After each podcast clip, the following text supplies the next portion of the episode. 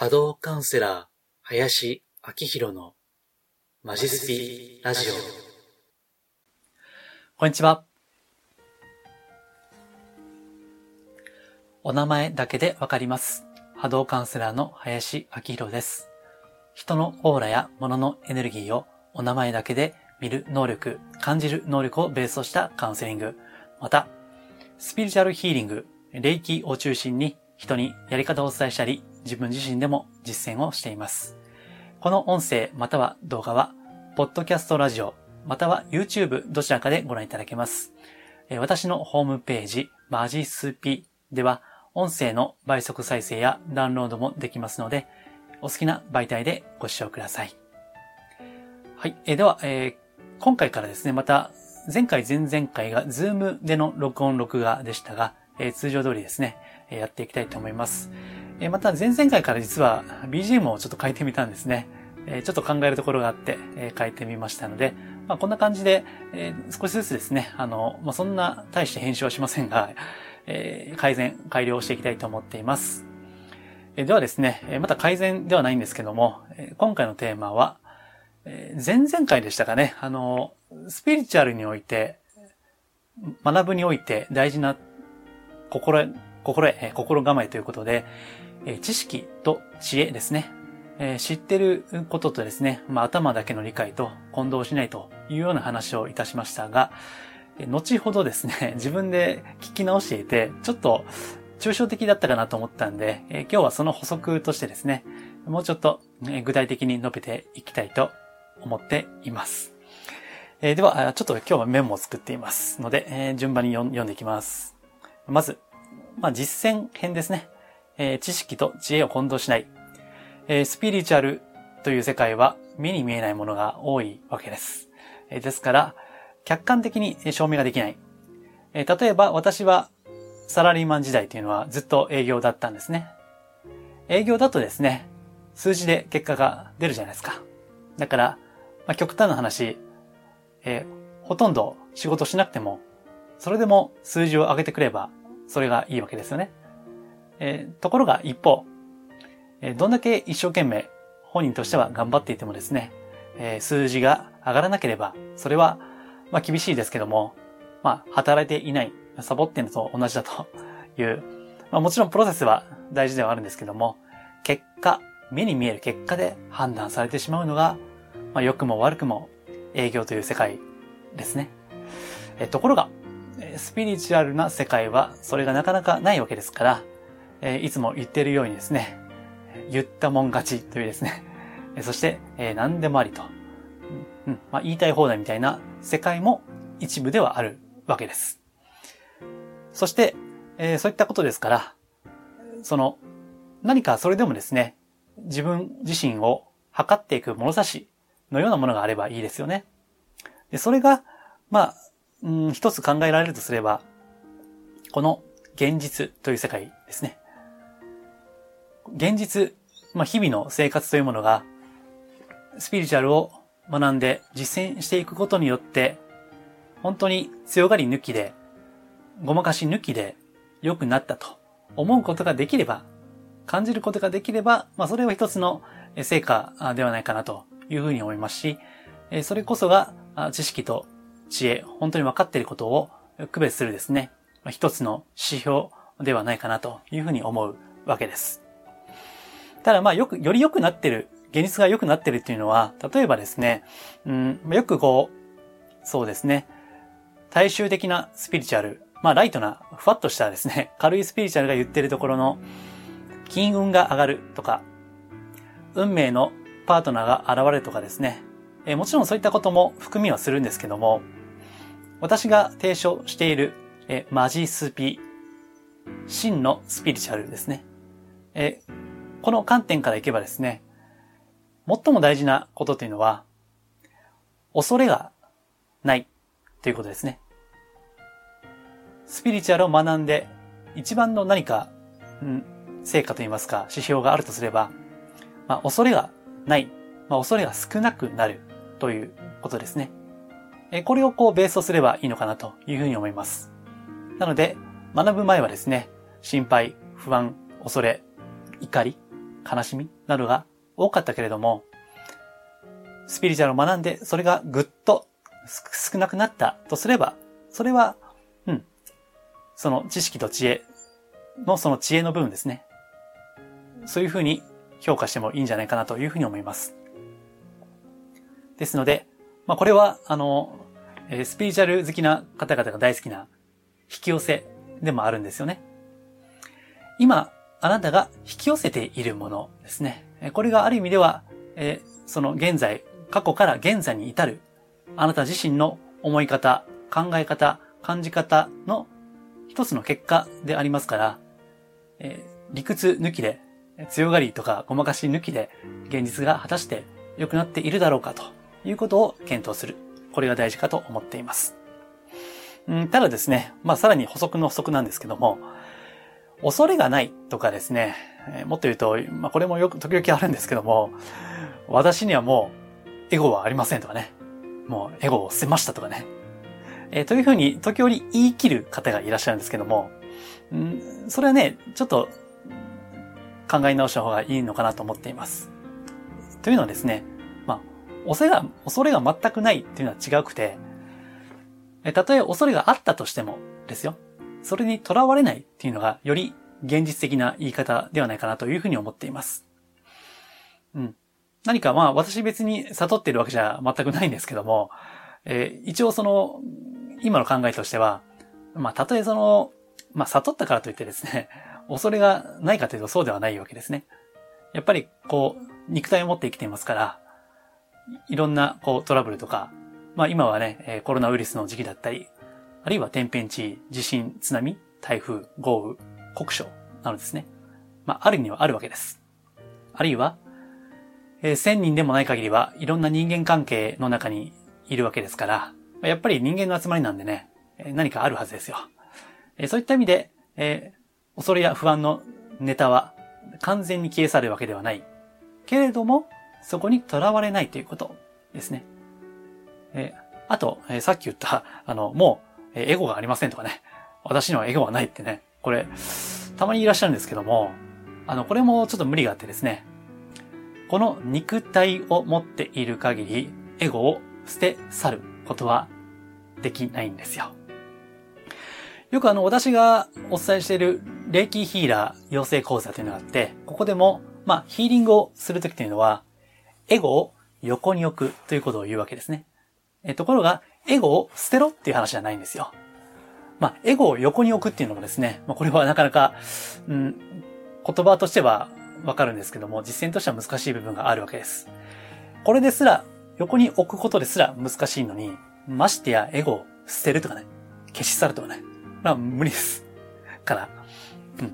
あ、そこも、あの、決して、えー、強がりなしでですね、えー、自分自身を、こう、正直に見ていくっていうことが大事ですね。うん。でね、えー、そう、エピソードが一つあるんですよ。あの、以前、もう前の話ですけどね、ある、えー、セミナーに、えー、私も受講者として参加をした時のことです。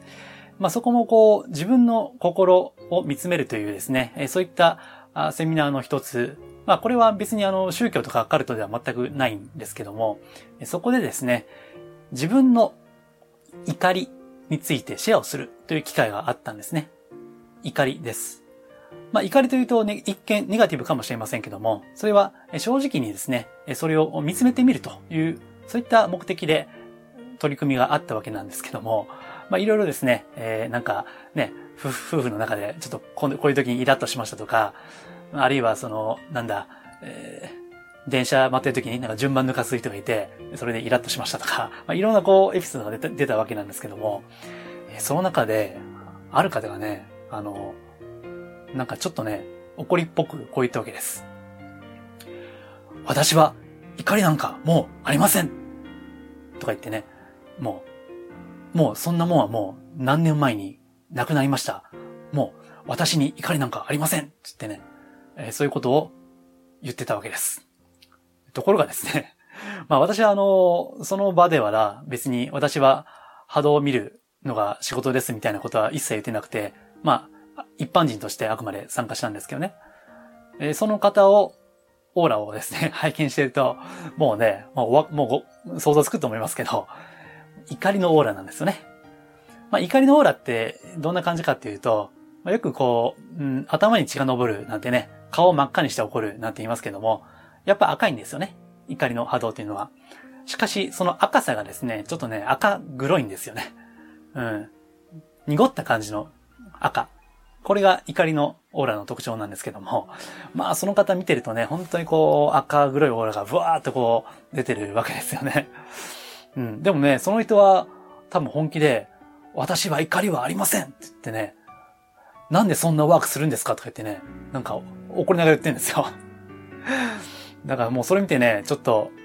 おー、すごいなと。こういう人もおるんや、みたいなね。ある意味びっくりしたんですけども、そう。なかなか人っていうのは自分自身が見えていないんだろうなというふうに感じたわけです。まあもちろんですね、私自身もですよ、これは。私自身も、あの、自分が見えてないということですね。えこれを踏まえていく必要があるわけです。えもっと広げていますと、スピリチュアルというのは目に見えない世界ですから、やっぱりわかんないんですよね。どんだけいろんな本読んで、スピ系の本読んで、あるいはヒーリングとか瞑想とか実践して、なんかそういった世界がわかるようになってきたというふうに感じたとしてもですね、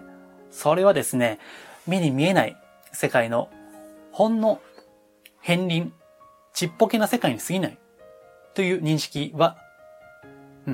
さらなる心構えとしては重要かと思います。ちょっと光を見ただけで、ちょっと神っぽいものを、ちょっと天使っぽいものを見ただけで、私は神を見たとかですね。あの、これをね、最も戒めるべきことですね。そうした瞬間ですね、エゴは満足するかもしれませんけども、波動は、その人の波動は確実に濁ったりとか、重たくなったりとかします。でも本人は気がつかない。これが怖いわけです。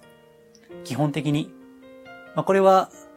えー、ニュートンだったっけな？アインシュタインだったっけ？ちょっと忘れましたけども、うん、あ、ニュートンか。その、ね、当時の天才科学者だったニュートンも、それは、その自分の科学の研究というのはね、海辺の、確か小石だったかな？砂浜？そこで砂いじりをしている。一つの小石を拾い上げてるようなもんだ。みたいな、まあ、正確ではありませんが、そういった、えー、言葉が残っているわけです。うん。これは非常に大事なことだと思っていまして、そういった自分が分かっている世界っていうのはちっぽけなものに過ぎないんだ。それでも知りたい。探求したい。追求したい。という気持ちを持っていく。それが本当に大事です。うん、ですから、まあ、私自身もこうやって発信をしながらですね、俺はほんまにできてるかなということを、こう、自問自答している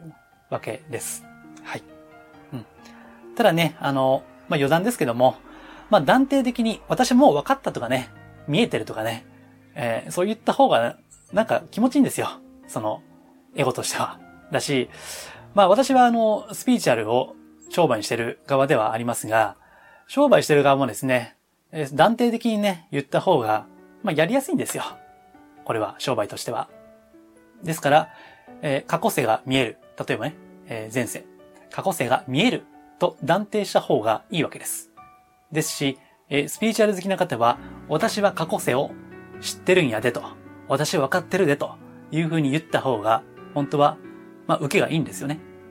うん。自分は特別な存在だというですね、そういった演出もできるわけです。ところが、私は、え過去の YouTube でも、そして過去のブログでもですね、過去世っていうのは、あくまで過去世というイメージに過ぎないですね。えー、その過去世は真実ではない。あくまで自分のこれまでの人生経験とか、記憶とか、それによってかなり編集されたものであると。えこの YouTube もそうですね。編集をするわけですよ。まあ、私はあんまりしませんけどね。そう。過去世もだいぶ編集されている可能性がある。ですから、その過去世が真実かどうかというよりは、そういった過去世のイメージを抱いている、その背景を見つめていくというのが、え私のカウンセリングのスタイルの一つです。これも分かったふりをしないということですね。あくまで見えているのは、大きな大きな、その、もし過去性というのがあるとすればですよ。信じない人は信じなくてもいい、結構ですけどね。もしあるとすれば、こんな膨大な中の一つ断片に過ぎないということですね。例えばこういったことです。それによってですね、常にこう、うん、分かったつもりにならないっていうですね、この態度を継続、うん、固く持っていくということが非常に大事です。はい。えー、というわけで、えー、前回の補足、まあ、前回より多分時間が ちょっと長くなったかもしれませんけども、えー、非常に大事なことです。え今後もこういったことは、えテーマを、切り口を変えて何回も何回も話をしていこうと思います。え共にですね、えこのスピリチュアルな世界、まだまだわからないことがたくさんありますけども、共に学んでいけたら幸いです。というわけで、え今回は、知識と知恵を混同しないそのもうちょっと具体的な実践編としてお届けいたしました。毎回こういった感じであんまりぶっ飛んでいないスピリチュアル、えー、お花畑にならないですね、えー、ベーシックなスピリチュアルをお届けをしていきます。えー、気に入った方は、私のホームページ、マジスピをフォローしていただいたり、また、YouTube、チャンネル登録、いいね、ぜひ、お願いいたします。また、え毎週ですね、1回、えこういったことを深く掘り下げて考えられるようなですね、メールマガジンを無料で配信をしています。よければホームページからご登録いただければ幸いです。はい。では、今回は以上です。ありがとうございます。